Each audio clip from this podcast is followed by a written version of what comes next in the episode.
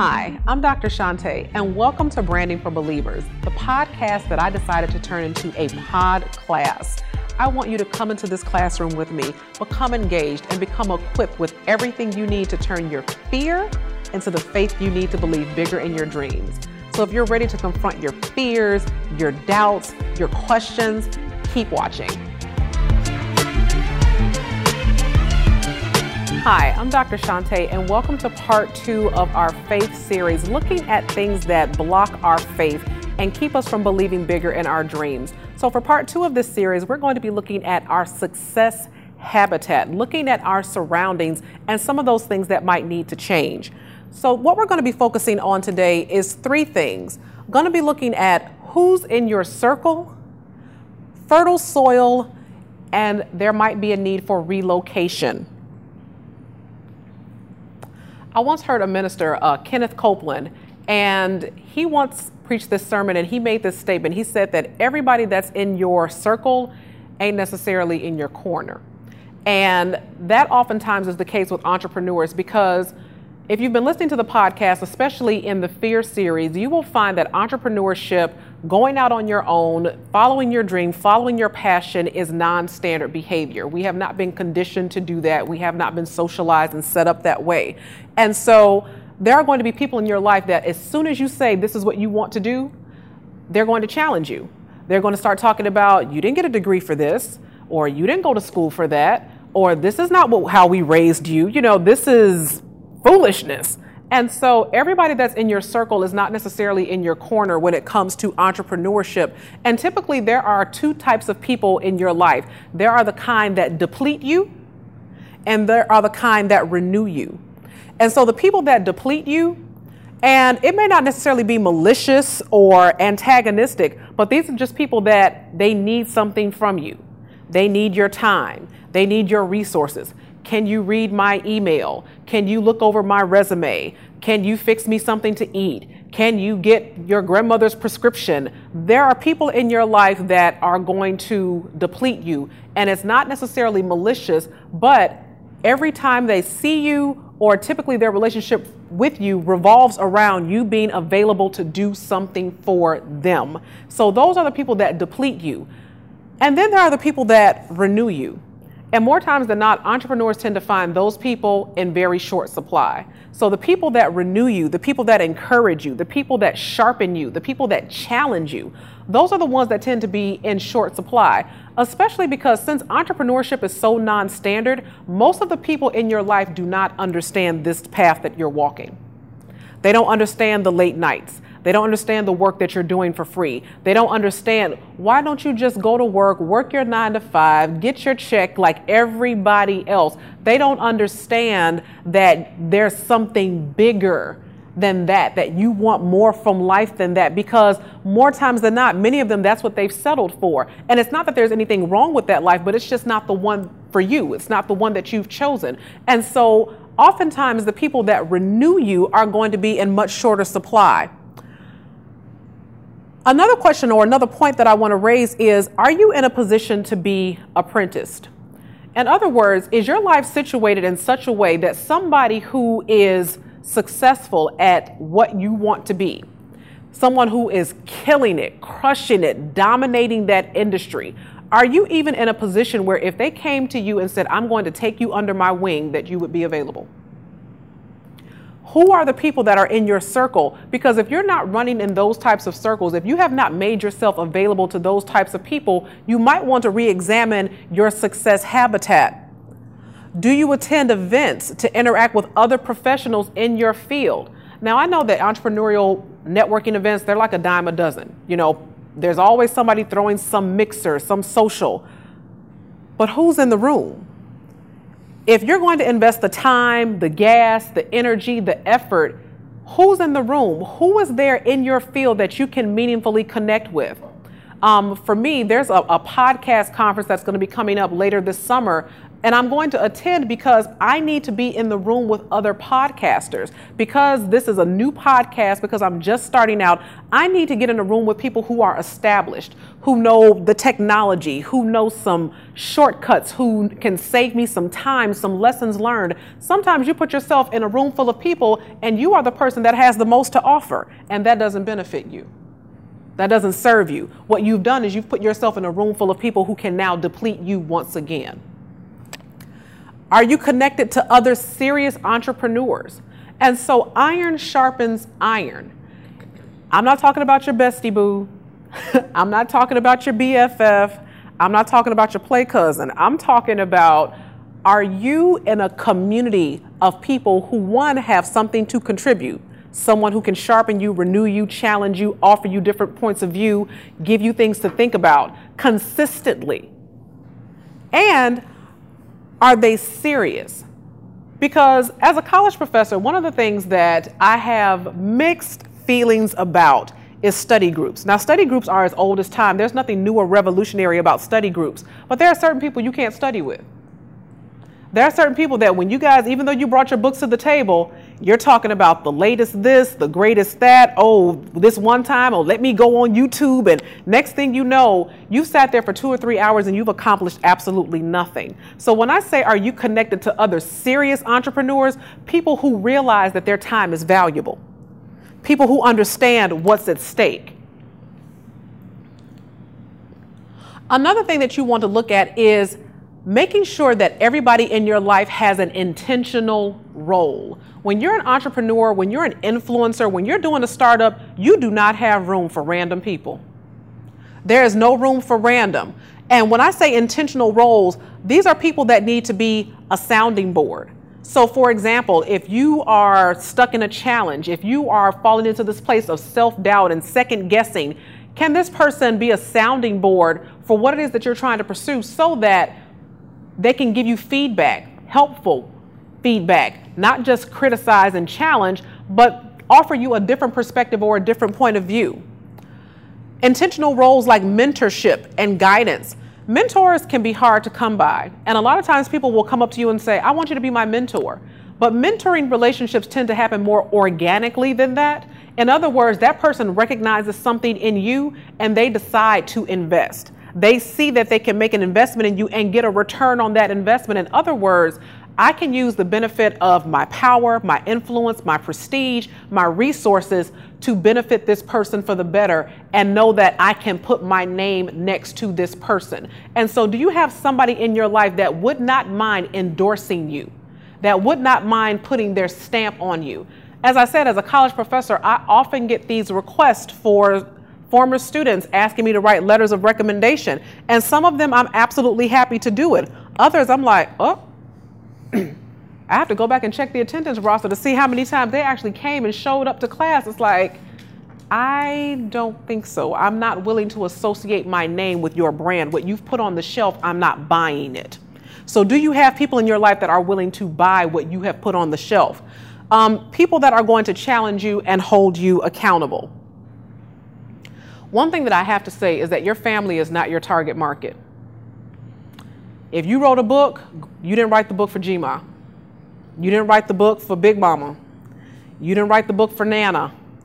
You did not write the book. You did not pursue this passion. You did not develop this market for your family members. Because sometimes people feel hurt, legitimately hurt, that their family members, their loved ones, the ones that they feel should embrace their dreams and be the biggest cheerleaders waving the biggest pom poms are like, I don't know what you're talking about, but we need milk. I don't I don't know what what you're going for, but we have ants. Can you pick up some traps? I will never forget uh, President President Obama. He once talked about how he was out there campaigning, you know, during his first run uh, for president, and he had had a great day and people were fired up. It was a great rally. And he called Michelle to tell her about it. And she was like, We need, we got ants. Pick up some traps. He was like, Okay. um, Indra Nooyi, the CEO of Pepsi, she tells this story about about 14 15 years ago she had just been elected president of the board of directors for the company that she was at and she's the type of person she was a workaholic. She typically worked till midnight but she clocked out at 8 o'clock and went home excited to tell her family about this new promotion. And her mother said can you get some milk? And she was like well is my husband home? Yeah your husband he's tired. She said, Well, we have people that come in and support us and help us raise the girls, and we have, you know, staff and people that we pay for that. Did you tell them? I forgot. And she was so heated. She's like, I can't believe this wonderful opportunity has happened in my life. I'm newly elected board of directors. It's rare for someone who's a woman, it's rare for someone in our culture, and all you can talk about is milk. Your family is not your target audience. Your family is your family. Your mother is your mother. She was your mother before you had a dream. And even though it might be nice to have that support, you have to ask yourself is it a requirement? And you need to make a distinction between support versus approval. Support is logistical, support is tangible. Support is things like picking up the kids, holding down the fort while you work extra hours, paying the bills while you invest in your dream. Approval is a psychological value judgment. So you need to ask yourself are you getting bogged down? Is your dream getting stalled because you're looking for approval when all that's really required is support? People don't have to like what you're doing. People don't have to be jazzed about it to support you, to provide logistical, tangible things that can actually help you facilitate your dream. They don't have to understand it and give their stamp and their ringing endorsement and stand in the cheerleading section in order to support you. They may not approve, they may not understand, they may have wished that you had gone a different route. But as long as you're not harming people or doing anything illegal or illicit, those people can still support you. So you need to make the distinction between do I need support or do I need approval? And a, approval is a psychological value judgment. I need somebody to say yes. I need my mom to look at me and be proud. And while you might want that, is it required? The last point I want to bring up is this notion of fertile soil. In the Bible, there's this story, uh, this parable about the sower sowing seeds. So he's going out and he's sowing seeds. And as the story goes, it said that some of the seeds fell on rocky places where it did not have much soil. And the plants sprang up quickly because the soil was shallow. But when the sun came up, the plants were scorched and they withered because they had no roots. So sometimes when you're an entrepreneur, it sounds good. You're excited. You're like, yes, but you are not deeply committed to it. Because when you start going and you start to gather some momentum, as soon as trouble comes, you get scorched out, you burn up, and you quit because you really did not have that rooted commitment. Entrepreneurship right now, especially um, after the recession, it's trendy. It's like, oh, I'm an entrepreneur. Oh, I have a startup. I have a small biz. Hashtag shop small. And it seems like that's the thing that you ought to be doing. At the same time, entrepreneurship, to be successful, this is not an overnight sensation. This is not, I'm going to make my, my creations today and they're going to fly off the shelves tomorrow. That's not how entrepreneurship works. Ask anybody who's been in the business any amount of time and they will tell you that is a fairy tale. And so you might be one of those seeds where you've jumped into the fairy tale soil and you're looking for overnight success. And as soon as you hit an obstacle, as soon as things don't fly off the shelves, as soon as you don't get the type of followers and the demand and the response that you want from social media or for some event that you planned, all of a sudden, bam, you're done. You're burnt. You move on. Then, as the story goes, as the parable goes, it says that other seed fell among thorns, which grew up and choke the plants so that they did not bear grain. Some of you are in the midst of toxic people, people that always have some mess going on. people that when you see their name in the caller ID on the phone, you know that it's not going to be anything good. And some people grow up in those environments where there are, let's just say it, haters. There are haters. People see your talent, they see where you're trying to go, and because they've been conditioned to go to school, get a job, get a degree, go to work, get a check, go to school, get a degree, go to work, get a check, because they've been conditioned and socialized into that, and you start trying to branch out, all of a sudden the thorns come up and they will grab you and choke you and start to make you feel like you are less than. And so sometimes your soil, you don't grow because of the type of people that you're hanging around in your environment. And then the last type of soil that it talks about in that story, it says, still other seed fell on good soil. It came up, it grew, it produced a crop, some multiplying 30, some 60, some 100 times. This is the type of soil that you need to be in to thrive. So the first thing you need to do is examine your commitment. Are you one of those seeds where this sounded cute? People have these things, fire your boss, be your own boss. That sounds good.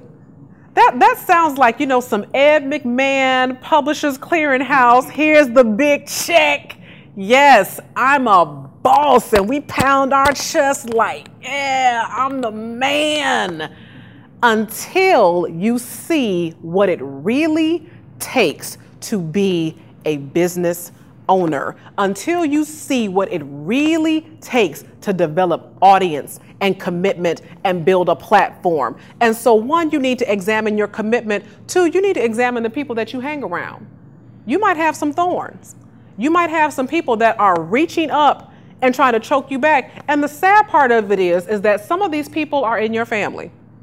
Some of these people are the people that are closest to you. The ones that you feel should be waving the biggest pom poms are throwing shade left and right. They're not throwing throwing seeds, they're throwing shade. In which case, it might be time to relocate. So I love preparing the content for the podcast because I always learn something new. So Dr. Shante's a geek. okay. So my nuanced learning for this podcast was that if you think about a plant, sometimes somebody might buy you a plant um, as a gift or as a, a, gesture of kindness, and the plant begins to overgrow the original pot. Have you guys seen these situations? You know, so you think about a, a plant that has grown and now it needs to be uprooted and replanted. And so some of us, you need to uproot in order for you to take root. In order for you to really gain ground, in order for you to really begin to get some traction, you might need to uproot. And the best time to move a plant, according to the research, is either way before it blooms or after it blooms. In other words, don't snatch the plant up while you're trying to get momentum.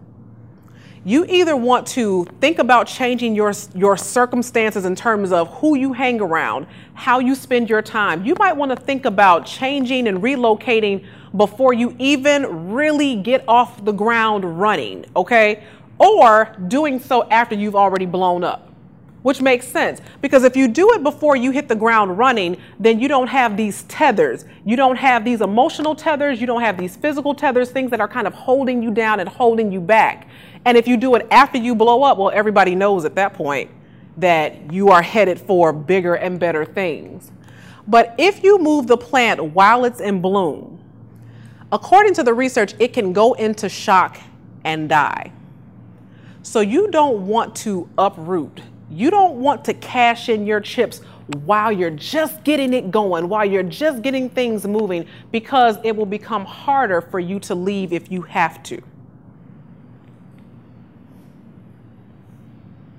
So now I want to turn it around and give someone in our room an opportunity to just kind of respond to the success habitat, your success environment. Are you positioning yourself in a place where you can be successful in your environment? One of the aha moments from this last segment was the support versus the approval. Mm. Um, because a lot of times, as entrepreneurs, we're so passionate about what we're doing and we expect that others have that point of view. Yeah. And they don't, and it's not because they don't want to or they're not excited for you. It's just that they're not in the driver's seat. So exactly. it's a little more difficult. So just learning learning to not take that personally and take it for, you know, what it is is very helpful. That's an excellent point. Um, one of the classes that I teach is effective group communication. And one of the, the, the aha moments always for that class is when I make the distinction between validation and agreement. Sometimes we will argue people, stomp down, drag out fights because we are trying to get them to agree with our point of view when that's not necessary. Validation is I understand your point, I respect it, I respect your right to hold it, I just don't agree. That's it. That's all that's required because there are going to be some people that will never agree with what you're doing. There are going to be people that will never approve of what you're doing yet and still they respect your right to pursue it. They respect your right to hold that viewpoint and then it moves on. One part that definitely stood out to me was kind of a combination of things actually the approval versus um, support, as well as your family not being your target audience. Um, I think what I learned from a friend, and he, I had saw him just reenacting this over and over in college. You have to protect your happiness he used to always be go in the room and tell me what the biggest news was and be really excited and be like, "Oh my God, yes, this happened, this happened," and then he'll open the door and go out and act like nothing happened. Because he knew that if he went into the hallway and someone saw him being extremely excited, they'll say, "Hey, what happened? Hey, what happened, buddy?" And he'll say, "Well, I got this and I got that," and they'll be like, "Oh, okay, that's cool." And now they're bringing him down and they're not letting him have his moment. And now he's coming down because he didn't get this person's approval in the hallway. And I learned, you know, just by watching him that you have to do that. When you're in an environment that's toxic, you have to learn how to protect yourself from that. Because some people can't uproot themselves, some people can't find an immediate new circle of people to hang out with. So, how do you you know, survive in that environment. You have to protect your happiness. You have to know who to tell um, your great news to, who not to tell. You know how to, um, you know, just not put yourself and your dreams on the line and let it be subject to other people's approval. So. I appreciate that. And one of the things that we often have to realize is that even though your situation might not change, you can change in your situation.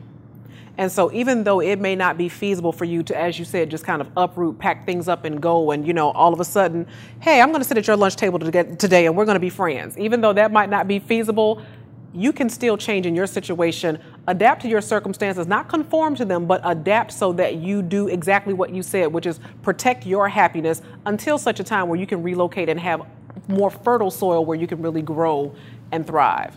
Thank you. Thank you for listening and watching this episode of Branding for Believers. In the third part of our faith series, we're going to be looking at our success habits. You are what you do. So you guys can give me your comments, your questions. Get social with me at Dr. Shante Says on Instagram and on Twitter. And as always, you can find the show notes at brandingforbelievers.com. I'll see you guys next time. Thank you for watching and listening Branding for Believers. You can get all of today's show notes at brandingforbelievers.com and you can follow Dr. Shante on Twitter and Instagram at Dr. Shante Says. And don't forget to tune in for the next episode. Oftentimes, people that want success, people that want to achieve success on a grand scale, on a large level, they don't realize the types of sacrifices they have to make in their actions and their daily routine, the type of behavior that is required to actually facilitate success. And so there are some habits that we need to break in order to get to the platforms that we want to build and make sure that we're believing bigger in our dreams, including things like laziness. Thank you for watching. Thank you for listening.